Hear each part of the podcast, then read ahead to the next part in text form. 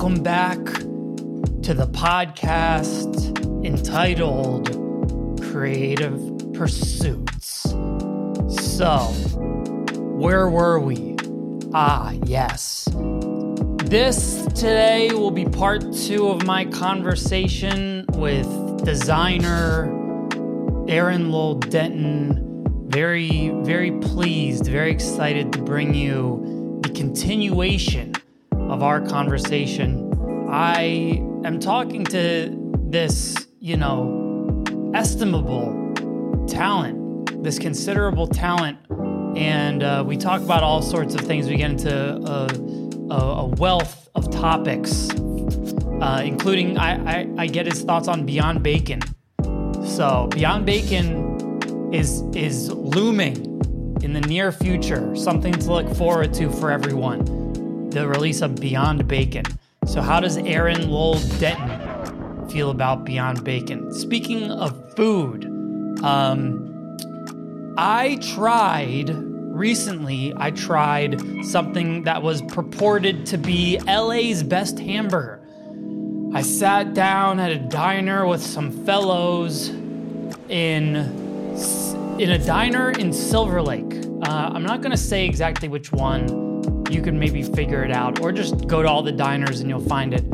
But it was um, it was listed. There was something on the menu. I opened up this menu. It was a it was an expansive list of food items on the menu. Maybe maybe five, six, seven pages worth of food items. And the thing that caught my eye was LA's best hamburger. I ordered it with cheese and I wanted to find out, you know, at this point I've been living in Los Angeles a long time, nearly a decade and a half. I've consumed many a hamburger, many a Beyond Burger, many a Impossible Burger, many a vegan patty that was a house blend of whatever restaurant, whatever um, establishment uh, that that I was dining in, and so with great anticipation, I ordered this this burger with great anticipation, and it was a cheeseburger. It was not LA's best hamburger. I was very disappointed to find out. Um, not inedible though. It was a it was a fine hamburger. Um, it was a fine hamburger. I think a hamburger is a safe bet along with breakfast items at, at most diners. That's just just one man's opinion. Speaking of hamburgers, something that's caught my eye is uh, these collabs. So first of all, another really cool thing that we talk about today on the podcast is collaborating with a moment. Aaron Lowell talks about collaborating with a moment, which is a really interesting idea. And I'm just teasing that. So so stay tuned for that. But you see all sorts of collabs, people, brands. I mean, this podcast is a collab. You know, it's essentially an Alex Crow times Aaron Lowell Denton, Alex Crow X Aaron Lowell Denton collab. But McDonald's has been doing all sorts of collabs lately. That's like their new thing. The first one was, and I'm going to expose myself for being outside of the popular zeitgeist in many ways, but the first one was with an artist who I'd never heard of before, but who I now understand is wildly popular J Balvin. Uh, now, no, no offense, J Balvin, J Balvin of 48.4 million Instagram followers. Um, it looks like I'm looking at his, his, Instagram. I guess he was at this. Uh, I don't know if this was actually, this probably wasn't at the party, but he wished President Barack Obama, who I know he had a, his birthday was recently, and he uh, he has a picture with Barack Obama. But J Balvin's McDonald's collab was essentially like McDonald's um, French fries with, and but the the twist for J Balvin was that he he orders them with ketchup, which I don't know. I mean, that might have been an impressive order for some people, but for me, it was just a little it was a little basic. I was expect I was hoping for more, maybe a more original twist on McDonald's. Um, so Saweetie, she levels up the condiment game. I personally am a condiment boy. I love condiments. and so that's one of my I, I, I do like McDonald's. I didn't eat McDonald's for probably a decade after moving to Los Angeles, but in the last few years I've been eating a lot of McDonald's for better or worse. Looking forward to their uh, special Beyond Beyond Meat iteration that's supposedly supposedly in the pipeline. But Saweetie is leveling up J Balvin's ketchup. She sees J Balvin's ketchup and raises him a Saweetie and sour sauce, which I'm I'm guessing is just a sweet and sour sauce. Um, but maybe maybe there's a maybe there's some variation there. Either way, look, I'm here for it. I'm gonna try it out. I'm gonna go and, and test this out and and and see what the deal is with this latest McDonald's collab. A few other things. What else? What else is on the docket? been trying to stay busy, you know, been playing a lot of soccer, trying to trying to get my fitness, trying to get my fitness going, going out there and and running around in the outdoors. Um, and I played soccer the other day. I scored a lot of goals. So that felt good. That felt really good. I scored a few goals. Uh, they couldn't stop me out there. What can I say? I mean, I was out there and they couldn't stop me. So I media diet. I I, I finished this book called Fake Accounts by Lauren Oyler. It was it was okay.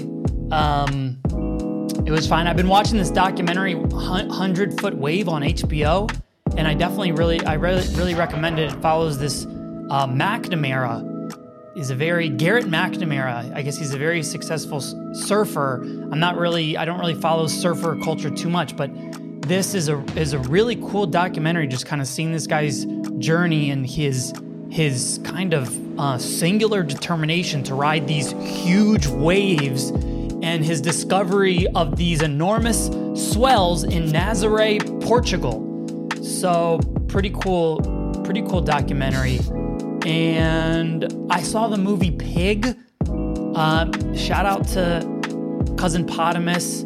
Shout out to Dodgers closer, um, Kenley Jansen, Kenley Jansen, for turning me on to, to Pig. Pig was Pig was a really great movie. Nicolas Cage has a truffle pig, and he he ends up getting his truffle pig. This is no spoilers. The truffle pig is essentially taken, and then he goes on a journey.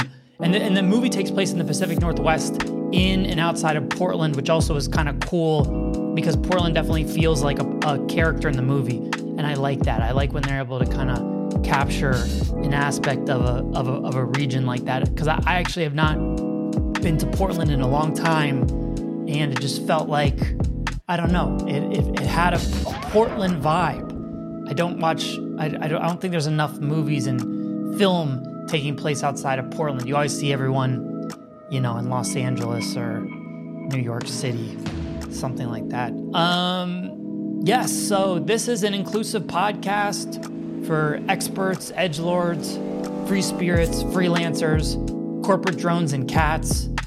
Great to have you here. If you haven't already, please go ahead and subscribe to this podcast. This podcast is sponsored by Team People. If you run a creative services department and are looking for the right talent to augment your staff, now maybe that's a singular specialist or a whole team, well, I highly suggest that you check out Team People. Writers, producers, designers, editors, you name it. If you need talent to get your project done on time and on budget, let Team People go to work for you. Same deal if you're handling technical requirements, like how to pull off the next company meeting in virtual space so it looks better than the 15 Zoom calls you were already on today. Look no further than Team People. If you are producing multimedia content, finding you the right talent is what Team People does. So, naturally, if you are that talent, that singular specialist, and you're looking for your next challenge, you really need to head to teampeople.tv and check out their job board. There are new opportunities nearly every day, opportunities from all over the country, and many where it doesn't matter where you are working from. So, get over to teampeople.tv or check them out on Twitter at teampeopletv. You can find them on LinkedIn as well. And finally, let's get. I'm, actually feeling really good. This is the longest that I've gone before getting to the the conversation. So I hope you're having as much fun as I am. But now, without any further ado, my conversation, the continuation, part two of my conversation with Aaron Lowell Denton.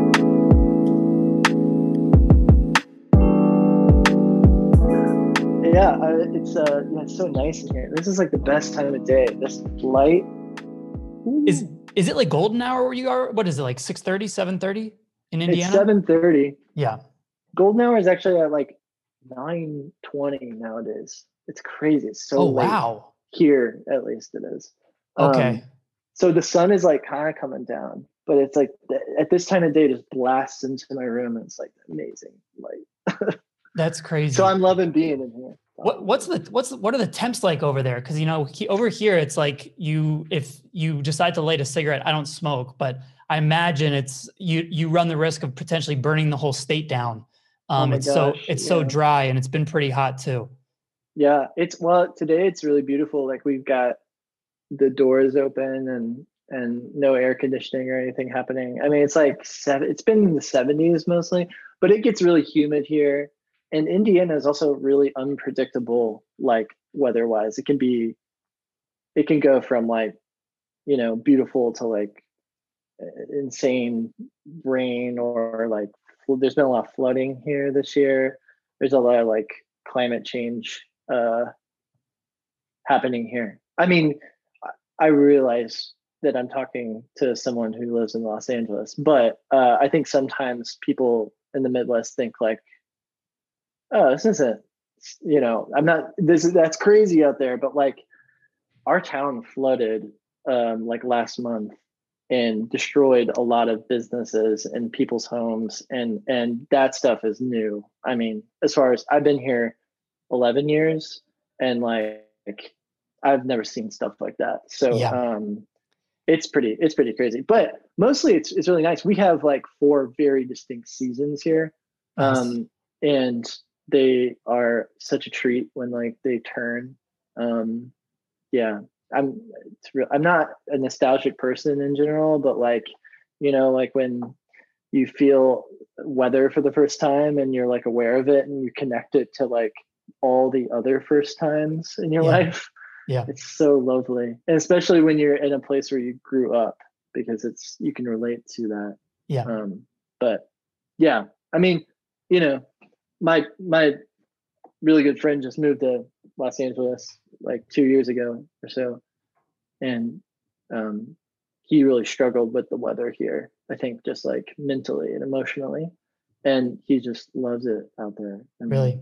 so I think that's good for some people, but I, I love all time. I love the winter. yeah. I I love the seasons too. I'm from from DC. You went you went to Indiana IU, right? Yeah. Okay. I went to Maryland. So we're both we're both state school state Yeah. school guys. But I Cool. I do miss the the seasons. I really really miss the rain. Um Mhm. I know I know I'm talking about the climate stuff. I I want to talk I want to talk a little bit about your influences, but Oh, yeah. I also want to talk about the the what's going on in your your merch store. I saw so I have I have a Bernie poster. I think I'm gonna get get rid of it because it just makes me feel kind of down. Uh, I think I want something more abstract. A lot Mhm. of your work is is like beautiful. You have like beautiful abstract impressionistic pieces. I noticed the only thing left on your store was the abolish ice, which is a really beautiful piece that you put together. Um, Oh, I guess for for a I think everything else was sold out. The Slowdive was sold out. I was thinking about replacing Bernie with your Slowdive. Um Yeah. There's I- one other poster in there right now that you can buy. what is so what is the other poster and what when are- when are you going to get the hat game going on? When are we going to get Oh. another printing of the Slowdive? What's going on? I'm- What, what's going on there? Yeah, that stuff is weird because um, I think other artists who like do a lot of posters are like all about their web store game. Um, but I really don't think of my work as like uh, I just don't really work like that. I- Like I, I do a lot more illustration stuff nowadays, and I just don't have time to like manage uh, like uh, products and like sell. And also, once you get into that stuff, it, it's it's really like you're you you pick up a customer service job and Yeah. you pick up a packing job and you pick up like all, all like logistics. No, that's true. Yep. And um, that gets really overwhelming, and people are really demanding. Yep. And um, so I don't do it. I mean, of course, a lot of people ask me about it all the time. The thing with those like reprinting is I don't. Mm, I own the copyright of those works in the sense that I made them, but that's a collaboration with a band and a moment more Right. specifically it's like a collaboration with a moment and i feel like i'm disgracing the moment of that show and the band playing to an audience by like reprinting a ton of these posters and like a lot and there's you know i like it that's a i like that those things are a flash in the pan that's like you know there were there. 250 It's of and them, gone. and they're in the world I, and I mean, it is if cool. the band decides that they want to reprint them and like we come up with a deal, that's fine. But I'm not reprinting any posters. Um, and then uh, also, I just kind of feel like it's like I'm gonna keep doing work and and we're gonna keep having artist prints in the web store when I get them. but beyond that, I'm not trying to um, I'm not trying to make my living. Uh, You're not trying to waking up maximize profit. I, I mean, look, all the respect, all the respect to I'm, you. I'm I just it's really is like um I've got a good shipping game down now. Like I like it. I like it sometimes to Okay. do the shipping where it's like I do the design work and then I'm doing like some physical work that has to do with my like I kind of like it. Like right, I'm, I'm selling this Bright Eyes print right now. yeah, I saw that. I saw. I actually saw that um, you posted that. Yeah.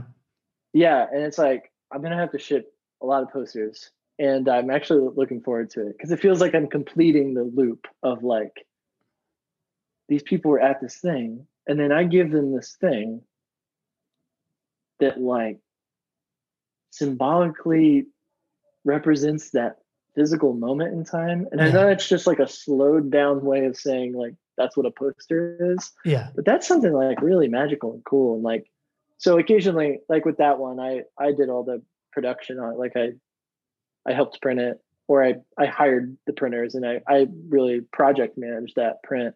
So it's it's i'm proud to like present it as like here's the thing in my web store.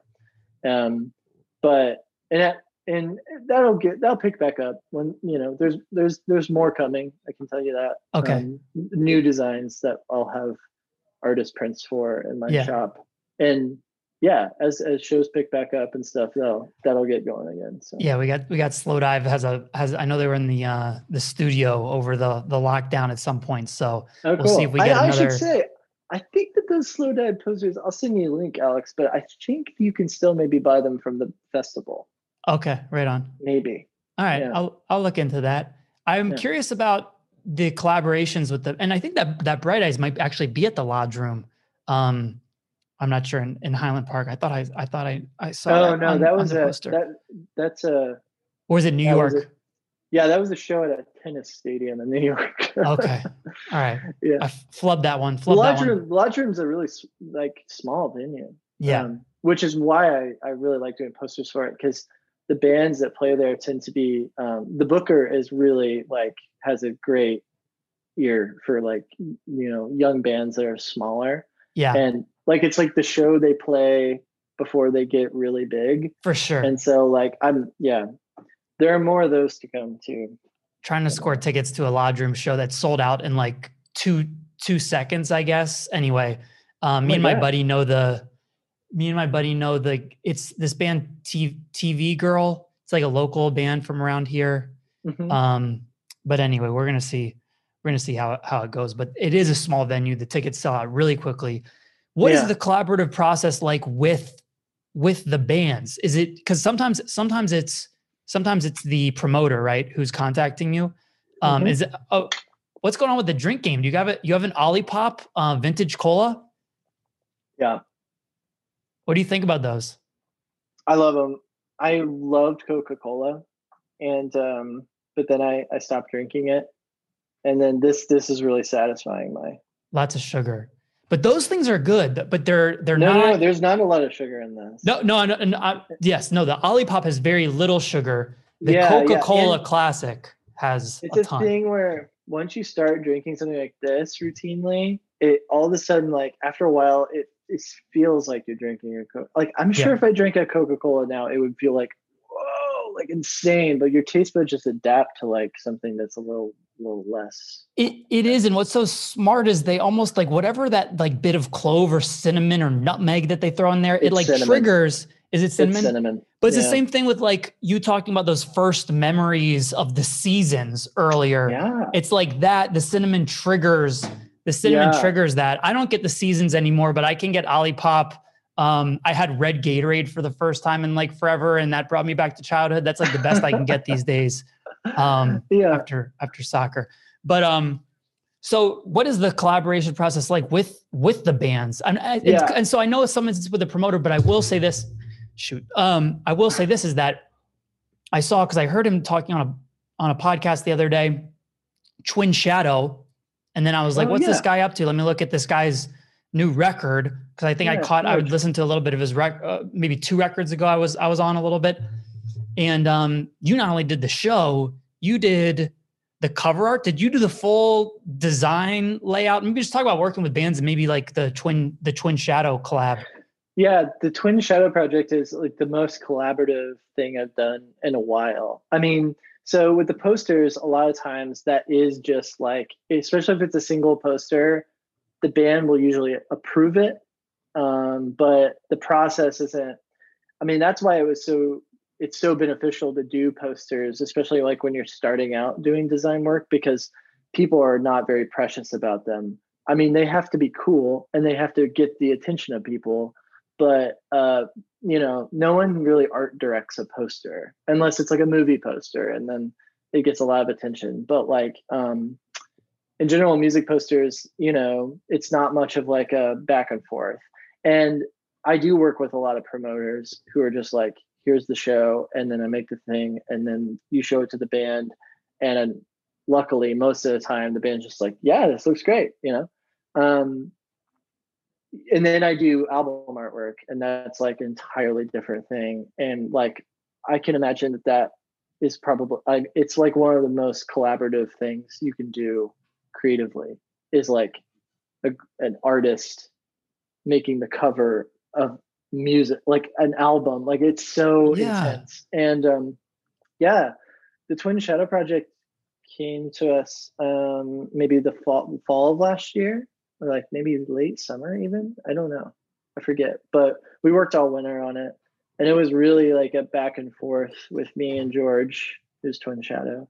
Um, and yeah i mean i've never done so much work for a release. It was like six single artwork designs Cool. um, an album cover and like a layout that included a gatefold so we're to be i'm to be like properly like formally presenting all that work pretty soon but um it was like a really extensive project and uh we worked really closely together and like Okay. had a lot of lot of conversations about he had a lot of direction and like he he really knows um he's put out so many records and is so experienced in like the music world that I feel like he really knew what he was looking for and um I mean it was great. I've never I can say I've never worked so hard on a single project probably. Um but it was super rewarding and just like I really fell in love with the record um in the in the course of like making the artwork for it yeah. and uh yeah i just and i like george and it was just like cool to like talk to him all the time and text with him back and forth and Yeah. um and also he he's been on like major labels for the you know past 10 years or so but this one's coming out on his own label Awesome. and he i could sense that he had a lot of control yeah. So he must have hand, he must have handpicked you then, huh? Oh yeah, yep. And I mean, yeah, it was really purposeful. Everything was really so. When when I do uh, album jackets, that's a really intense pro- process, um, and and I really like working on that stuff. I I can't take on very many a year just because I get uh, so invested in it. But the ones I do take on, it's typically because I really love the records Right. and I like you know the artist or uh, you know respect like them having a vision about it that incorporates me Mm. um so yeah i don't know if there, you like you had specific questions about like that project or just in general speaking about collaboration is a bit weird because it really is just like i mean it's like it's like describing a conversation like everyone talks differently everyone has Sure. a different attitude and that also shifts day to day and like it's um changes all the time but typically with design you're solving pro you're solving problems it's not so much like you know um i mean sometimes it is like very creatively collaborative but most of the time it's just kind of like hey you know we're the new york times and we absolutely need something to run with this article tomorrow or Okay. you know we are uh we have a poster and we need people we need the information to be shared in a you know you're solving problems and What Yeah. when you are working for work with a band, I guess my my specific question is like how much and you talked you you kind of alluded to it with the Twin Shadow project, but how much how much does the actual music play into the inspiration for the piece that you're working on? a lot for me and i think that that's maybe unique um, i do something that i think is kind of crazy in that every project i work on has an entirely i prefer to like give myself my own art direction from scratch every time which is insane but i feel like it's the only way to do it in a way that really pays tribute to like whatever i'm working yeah, on like for sure. like if i'm doing a poster yeah, for a band i mean i don't just like do my i mean i end up doing my thing but in my Right. head i'm like i'm gonna find new references and new points of perspective based on this band and how they sound and like this show and and all these things and i'm gonna funnel them into this project whereas i think that some designers and illustrators are just kind of like i'm gonna do my thing on your thing uh, and that's gonna be it A hundred percent. I, as someone who, I mean, I've, I don't know if you've seen the Creative Pursuits logo, so I have, uh, you know, I have dipped my my beak in a little bit into the design world, but is not a designer. I imagine that ostensibly you could just have like five templates, maybe move a few little things around, oh change the colors up, change the typeface, and boom, you're done. You're maximizing profit, et cetera, et cetera, et cetera. People I, ask me people that have to all be the doing that. time. I mean, people have to be doing that. I guess they have to be doing that, but like It's inauthentic. people like people email me too and be like, "Hey, do you have like some work that we could use?" And I'm just like, "What? Yeah. Did people do that?" Like I for me it really is just like I get the project and then if I if it strikes me as something that's like I think I know what I want to do for this, I take Yeah. the project on. And then it's like I take it on cuz I want to I want to think about it and tailor to it. I just I could never and also bands have like they all have different names with different letters that look different. And Yeah. like that matters. Like Yeah. I'll I'll make a whole design just based on like the fact that a band has an R in their name. And it's Right. like this R is perfect for this. And it's like, look at this. And then you start to see it. And it's like I couldn't just like flat. I've never done that. And I I, I think sometimes like it's it feels a little foolish. It's like I should do that. I should just make stuff. It's like Well, you're not taking all- shortcuts. Yeah. all the information, you know, like everything is specific. Everything needs to be there. Like the details matter and people pick up on that. And I I, think mean, I- just not as satisfying. I think they absolutely pick up on it. I think there's a sincerity to the work that people pick up on, and you're not just like rattling them off of some template. Uh, and clearly, this you know this matters to you a lot here. And you know, one thing that kind of you said earlier that struck me because at first I was trying to I was trying to kind of hone in on the me- the me. I kind of understood what you were saying, but then you you did articulate it when you talked about not reprinting the posters because these posters are honest to a moment. You know, this is Yeah. a one-off show, which I think is really cool. And again, just there's us. There's a lot of reasons why. I mean, the the bold colors, the cool shapes. Um, you use all, all these typefaces. I want to I want to get into like some typeface talk uh, briefly, but I think I think all these things are why your work connects with people. Because you know, I I came across it, and you know, good on you. It is striking. I try to I, I follow a bunch of artists, um, I follow some, you know, I got my daily Roth going there, but the things that I like looking at most are like our work like our work like yours. I saw I saw talking about some of your inspiration. So for me, I've seen other people talk kind of try to sum it up. For me, it gave me like a mid-century Bauhaus surrealist kind of vibe. I saw Joan Miro listed as one of your uh one I don't know if you said this or if this is just what the person that I in the article said. Joan Joan Miro was someone that influenced you. Um, Barnett Barnett Newman. Um, yeah, how, those yeah. feel so lofty. I don't know. I, well, you know, I studied art history in school, so I have a I have an art history degree, and I'm I'm really interested in art history, like okay. uh, continually, and painting and painters, and all those painters you just meant. I think I think probably where you where you got that, I probably just said.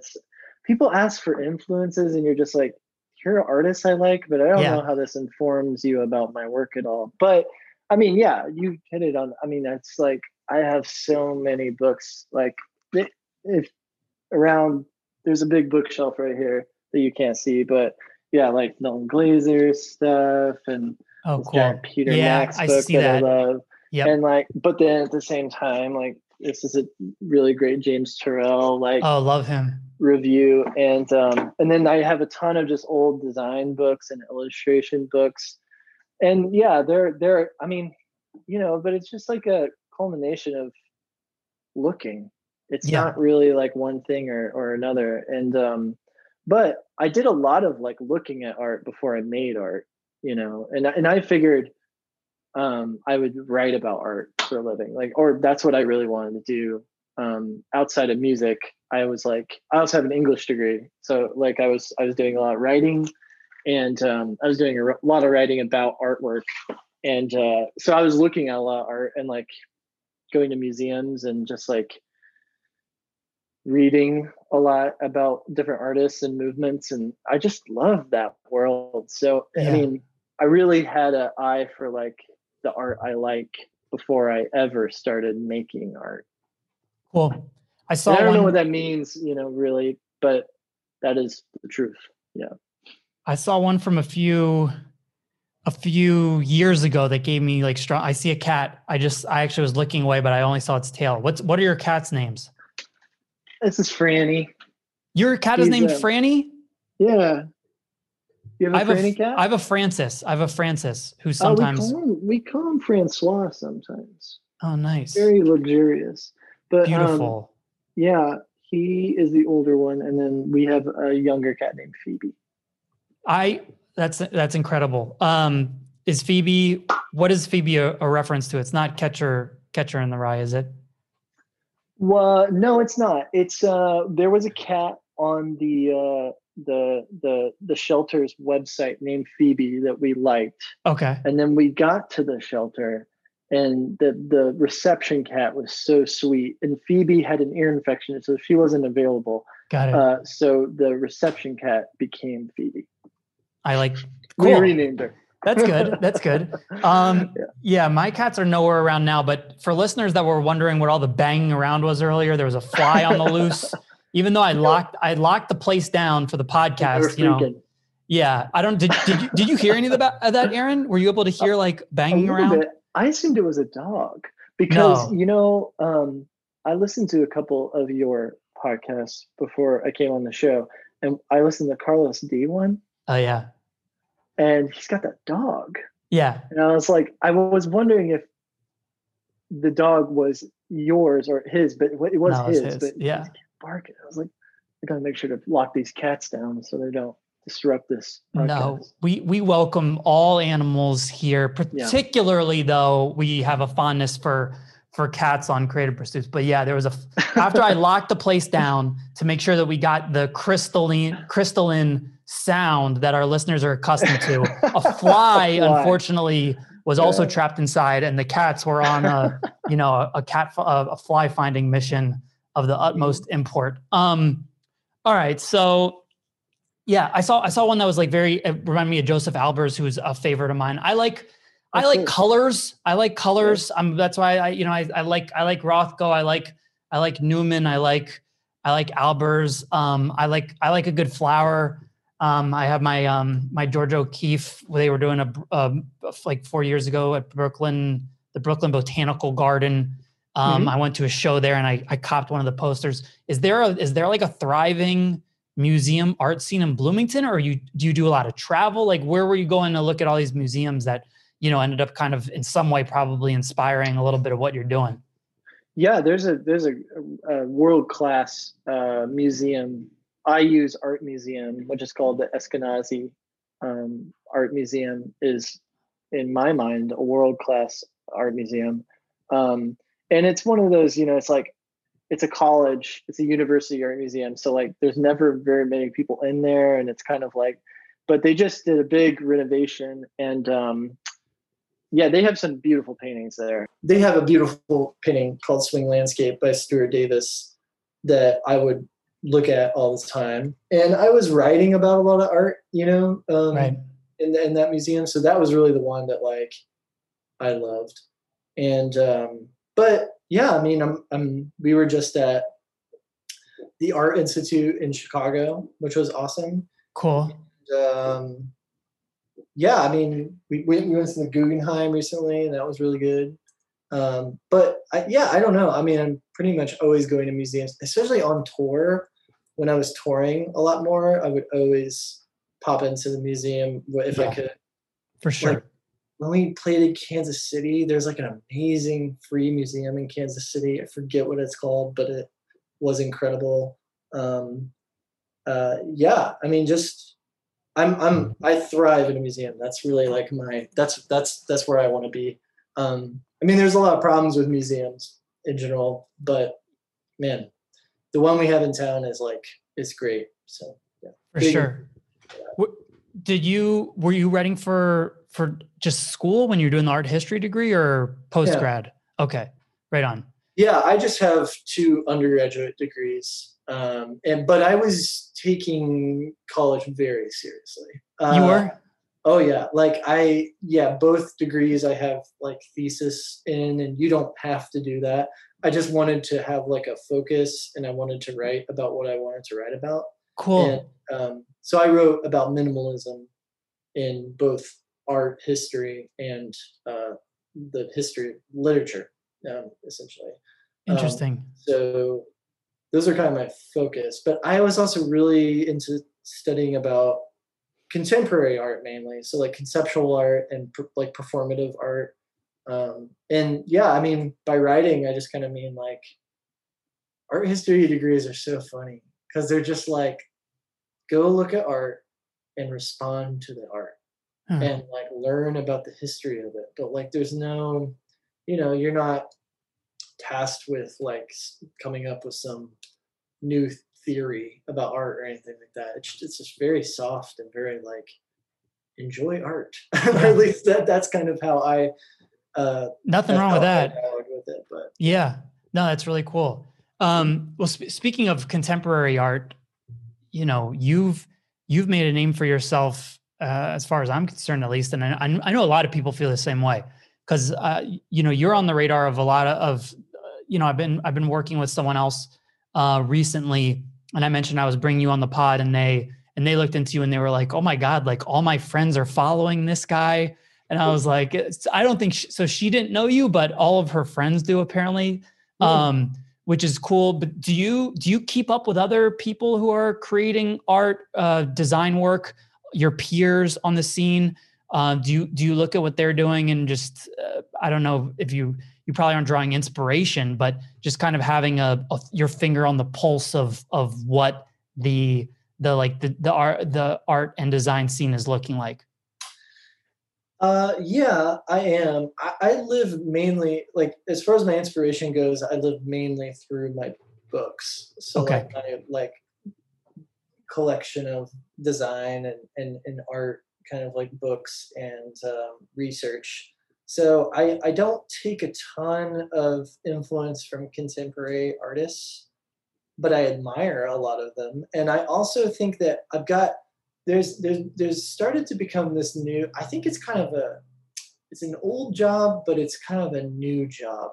And it's a weird like mix of graphic design, um, illustration. Uh, you're kind of doing like three or four different things at once, and and there's just not a lot of people who do it actually. Right. Um, and so, yeah, I've I've become kind of like internet friends with a few artists that I admire and that I think are kind of kind of doing the same thing. It's just nice to like. I don't really know anyone else like in Bloomington Right. uh, that has the job position that I, I have because I don't really know exactly what it is. But uh, yeah, there are a ton of artists I, I really admire um, right now. I mean, doing great work. Uh, but um, I don't. Did you Mm. see did you see the full rollout for the new I guess it's a concept album for the John Mayer Sob Rock, like all of the the design work? Did you did you catch any of that? Yeah, like the the '80s kind of style. I saw. Yeah. I saw you put like a faux sticker on the front of it. Yeah. Yeah. Uh-huh. I, I mean, I I loved I loved that. I listened to the album. I'm like okay on John Mayer. I don't think he's. Uh, I think he's a really talented guitarist. His albums don't always fully. They never fully connect with me for the most part. But I usually like a few tracks, and I feel like this one was no different. But like the New York Times review of the album, which was not flattering, not particularly flattering, but like they opened the interview just saying like nice merch, and I think they were talking about like the merch and just the overall design aesthetic, which I thought was cool. I love the type, like the a lot of the type, the typeface he uses for like the sob rock is really cool. Do you, where do you grab your typefaces from? Is there like a foundry, a particular foundry that you Okay. go yeah, to? Like, let's, what's the let's deal talk there? about let's talk about John Mayer typefaces because he um did you did you see that Kerwin Frost interview he did? I heard that like Kerwin Frost had been canceled or something like that. I did not see the the interview, but Oh, this might be something different. This might be something totally different. Yeah. Oh, I'm a fan of Kerwin Frost. Uh, he's got like a show, and he interviewed John Mayer, and um, he uh, John Mayer was like talking about type, and he was like, you can totally tell when someone just downloads a font for free and uses it, like on their album cover or whatever. You can totally tell. Uh, he was really emphatic about that. It was so funny because it was just like, can you tell? Because uh, I don't know if you've gotten I don't, whatever, but um, yeah. Uh, where do I get my typefaces? Uh, f- free places. Uh, You do. fonts, Uh, free, you know, like free. There's not some mystery. I think a lot of people think like there's some like key to unlocking uh, fonts. The key is to try every font until you find like the one that it has to be Okay. and you have to develop uh, you don't have to do any of this i'm talking about myself uh, right. i found i had to develop this um, feeling of, about um, like you know it just the constraints it's like if you're making a poster for a band and you know the poster is going to be a 3-4 ratio Mhm. and you know the band name and you just start trying the fonts and eventually it just it makes itself obvious it's like this one looks the best and you just have a feeling about it and that feeling is based on like whatever you're you know currently looking at and like into and so that's good um but uh it's I, I find a lot of fonts by flipping through my books and like taking a photo of a font from some you know like one of these these books are great these graphics posters books Right. most of these from the 70s and the 80s Yeah, that one says like, all the 78. work from that Yeah. year. And like you know you find like something you're like oh that font's cool. And then you can like you know look it up on the internet and like based on the image and uh, find it. And and it's it's and then you try it. And then uh, usually that one doesn't work. But then you have it. And then later on you know like i realize Yeah. i've amassed like a, a font library that is like out of control. I recently exported it because i was working remotely and i hadn't realized how big it was Wow. and how many i've like downloaded i don't really think of myself as like a A font head. a font head and i don't yeah man i don't like buy i know a lot of people are making super sick typefaces Right. but i don't use like contemporary typefaces Okay. So all those dope. of that culture like Yeah. there's a design culture around type that feels very cold to me i Hmm. respect it but I like to keep it at a distance because I feel like it it intimidates me in a way that makes me uncomfortable and feels uncreative, well, unproductive for me. But I admire it. I'd like to. I really like to make a typeface. I have an idea for a typeface that I want to make, but I don't know how people invest so much time into that. It would take Yeah. so long to do. I have tons of respect for people who do make typefaces, but um, and then like there's a whole culture behind that of like the whole design job is just I found the typeface that someone made a year ago and I Yeah. used it. And I know there's more to it. I know there's a process. That's like, oh, you just, I mean, the person who made that typeface is the person who did this design. Like, Right. uh, and I, I know that like you can extend that to my work and that, you know, I didn't make like a, the Milton Glaser typefaces that I use, but it's like I'm responding to them and I'm like using them in new ways. I feel like it's that's a little different than like I'm using the typeface that was made in 2019 on top of a photo. You know, Yeah. I don't know, Alex. We might have to cut some of this out. Honestly, I don't want to. No, I don't like it. Come I don't want to come across like I'm. I'm I'm I'm uh, disrespecting that. You're not sneering the typeface culture at all. I don't get that. I don't get that sense. I think that I, it well, is. I just mention it because sometimes people do react to my work in a way that's like, "What's what's your interest in type?" And and right. I don't really think. I mean, I just I No, it's a it. and it's and it is very melted in with the imagery portion of the things I do. yeah. Um, and I think that maybe fools people sometimes into thinking that I'm like authoring these fonts and like you know I have this like deep type nerd um, attitude, but I don't. I'm Okay. Well, let's get let's get really let's actually get divisive here. Yeah. Um, are we a are we a serif or a, a sans serif bro? Uh, I tend to use sans serif, but I like both.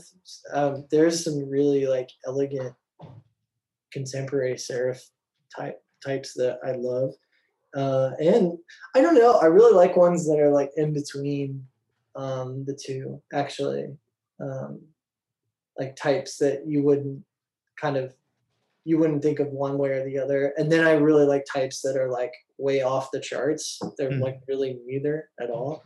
But I find that because of that, my secondary types tend to be pretty um, sans serif, boring, like pretty straight, straight way. Because those look Yeah. good with like really wild types. Yeah. So my first love is the wild type, the 70s like experimental geometric typefaces, like the, the Glaser types and, and I think my- kind of distinguished I- from that. I think mine is the one that I use right now is like a 70s. It's the um avant. I think it's avant gar avant gothic something like that. I don't know if you've you've heard of that one. Oh, yeah. Um, but I'm a big That's a big fan. Yeah, the yeah, yeah. I like a nice av- avant-garde gothic ITC avant-garde gothic standard. I found it online, another free one. Um, I like a, a Helvetica ultralight, um, and that's about as deep as I I can go right now. Yeah, yeah. I yeah, I mean like um, both great. I, I don't really. I've used those a few times. I've used the avant-garde. I mean, there's so many. It's so the avant-garde type is so variable. There's so many different versions of it. Like there's so many weights of it. It's very useful Yeah, in that sense, e- especially if you're dealing with a lot of information. Um, but yeah, I don't think I've ever used Helvetica on, on something. All right, we'll have good to. It's it's it's a good one. It's versatile, you know. It's a Oh, versatile sure. guy. Yeah, yeah, classic. It's a it's a it's a classic. uh, we'll we'll have to have you back on the pod sometime to to unpack more of our our thoughts on typeface and typeface culture. Um, oh man, I don't. That kind of sounds like a nightmare to me. okay, fair enough. we are- insist. we are we are uh we're we're winding down so i'm just going to do a quick we do a little media diet here at the end so we just talk about media and also yeah. your diet um so Yeah. we're cooking up a, a delicious vegan breakfast i mean are you champing at the bit like i am for this beyond bacon what are you in the in lieu of that what are you what are you doing I'm not so into the fake like meat substitutes. Um, yeah, but uh, like, what am I? What am I making? Yeah. Make a really good oatmeal. Yeah.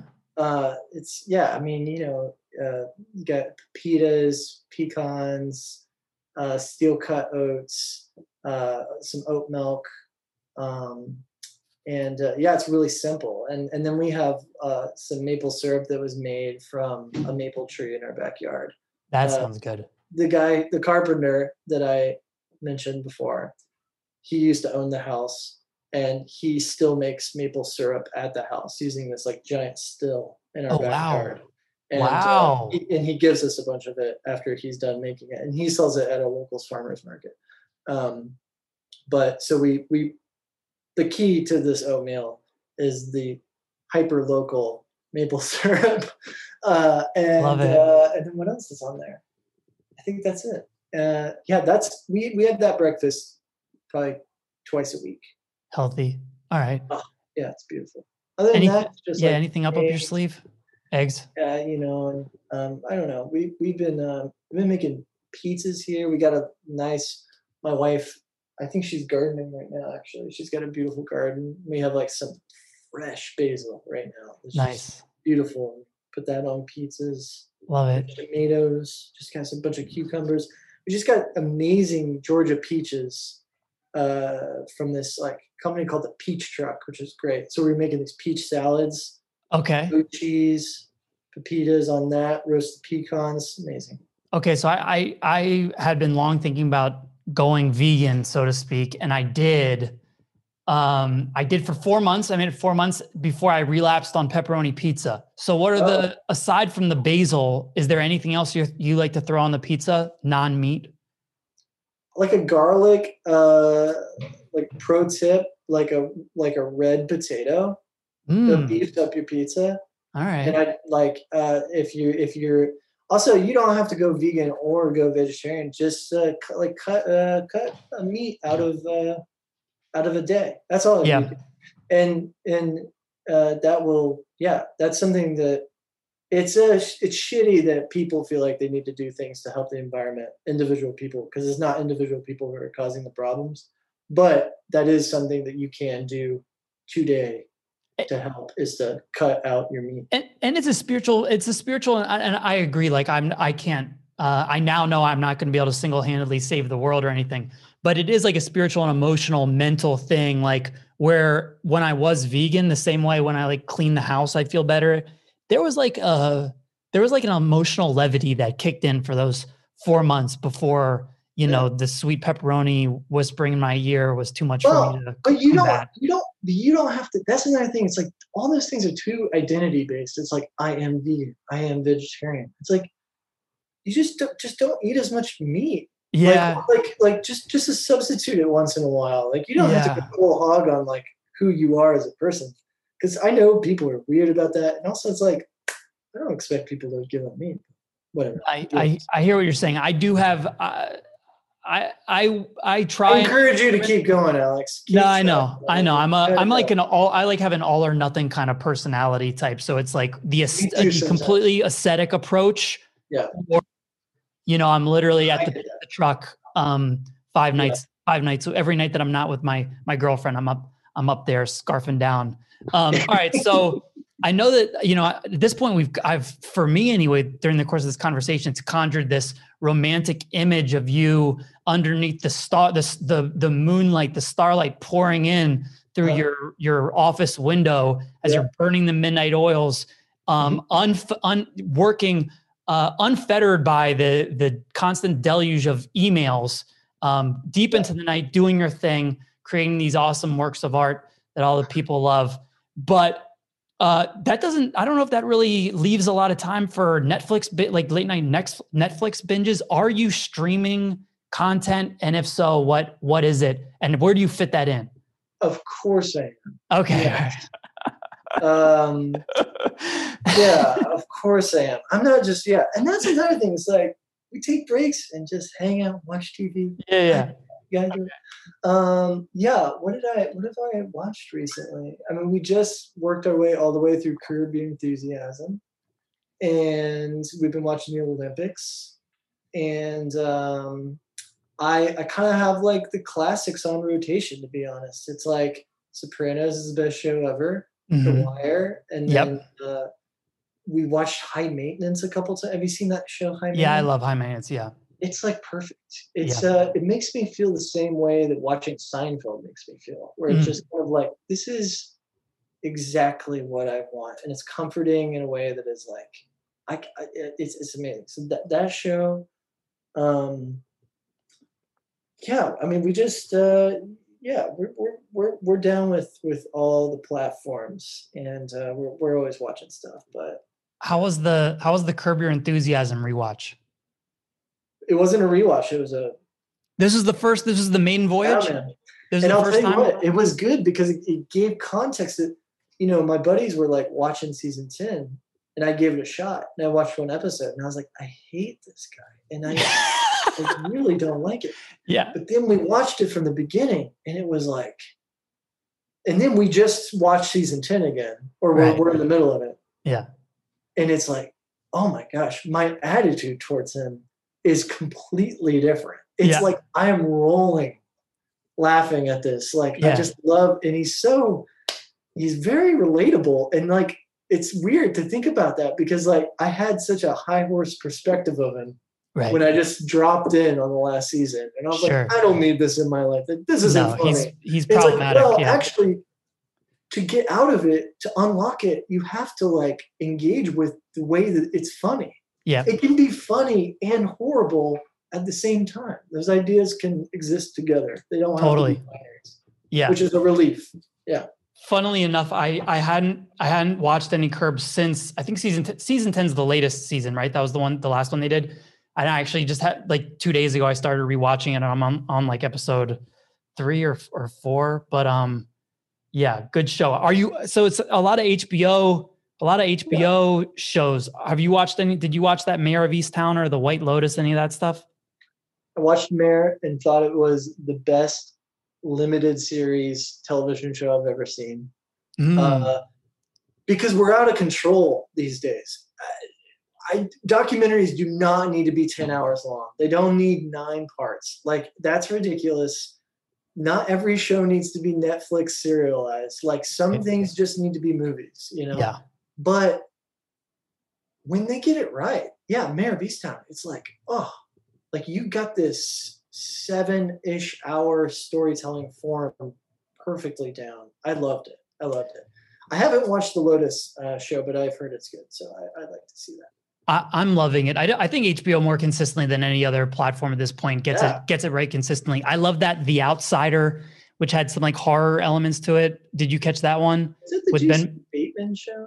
Jason Bateman directed the first two and was like in the first two episodes or the Oh, first few episodes. Yeah, and Ben Mendelsohn, not Ozark, not Ozark.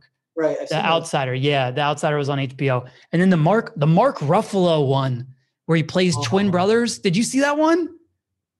Man, I know this love much is true. Ruffalo. I love I love Mark Ruffalo. Okay. Um, Zodiac is one of my favorite movies. good good underrated. But that show, man, it was just like that was a show where my wife and I were just like, why are we doing this to ourselves? This is It was uh, a out tough watch. It was a tough watch, just- dude. And he's got both. Usually, he's playing that character, which is a foil to another, like more enthusiastic, energetic, hopeful character. hmm But it's like he gets to play against himself as like this, like, oh man, we It's- finished it, but it was like, and that beach house song they kept playing, it was just like, my heart, man, this is this is out of control. It it was dour and heartrending, but I I love that. And like when he visited visits his brother in the in the institution, I mean all those all those scenes were just like I don't know. I was I was kind of obsessed with that one. That was one where I would like rewatch the episode the the next day. But definitely definitely dark stuff. Um he's like painting those. He's a house painter. yeah. And I was a house painter for a while, in like a very like darker time of my life. I was a house painter, and just some of those scenes, I was just like, oh, I relate to this in a way that is a little too close to the bone. Yep. Like, Yeah. Overwhelmed by a project, and I, don't know. No, definitely definitely I liked it though. I liked it. it, it it speaks to a dark part and just kind of a fatalistic part, I think, and also maybe like to to, to some extent a hopeful part of the the human human psyche. But Have you cool. seen Spotlight? The movie? Mhm. Yeah, I saw it. I thought Mark Ruffalo and that was incredible. Yeah, that was that was definitely a good one. That was I don't know, I don't, was that like five years ago now? Yeah, he plays Um, that emotional character so well. Like Yeah. burden of emotion character. Just like really you can tell he's got it. For sure, for sure. Um, well, Aaron, I hope that the the, nupt- the upcoming nuptials are are fun. Uh, Oh, the thanks. party, at least. Thank you. It was so cool getting to talk to you and hear a little bit about your process and just you know delving into all these different topics. Thanks for being here, man. oh yeah, likewise. I, I really appreciate the time and the conversation. Well, that's it, folks. That is the pod for this week and the conclusion of Aaron Lowell Denton's. Um, uh, what's the word I'm looking for? His the Aaron the Aaron Lowell Denton residency on Creative Pursuits podcast that spanned two weeks, two episodes, and it hitherto has reached its conclusion. Now, I don't know if I said this earlier, but if you haven't already, please rate, review, and subscribe to this podcast. Or, like I said, as friend of the pod, you know, this podcast costs nothing to get every single week. This is a free pod. We put this out. We have an open borders mentality when it comes to this podcast. This podcast is for everyone. As such, I believe subscribe now. The the word has been changed to mean that you are paying something, I believe. So don't subscribe to the podcast. Follow the podcast on Apple Podcasts and where, wherever you get your podcasts. So go ahead and follow us. And thank you, Aaron Lowell Denton, for appearing on the pod. Congrats to, to Aaron and his wife, Anna, as well, on, on being able to celebrate their nuptials recently. And I want to shout out Anna as well as we, we used if you if you look on our website, you can see an amazing picture of Aaron that was taken by his wife Anna, who's a fantastic photographer, a great talent in her own right. So check out her work as well. Check out the work of Hideout Hill. If you enjoy, we talked a lot about music on the pod uh, during this this residency. But if you are if you like music and you are enjoying, have been enjoying these dope jams on Creative Pursuits, they are brought to you by none other than Hideout Hill. So check out Hideout Hill. Thank you to our sponsor, Team People, and most importantly, thank you, dear listener, for being with us on another episode of Creative Pursuits.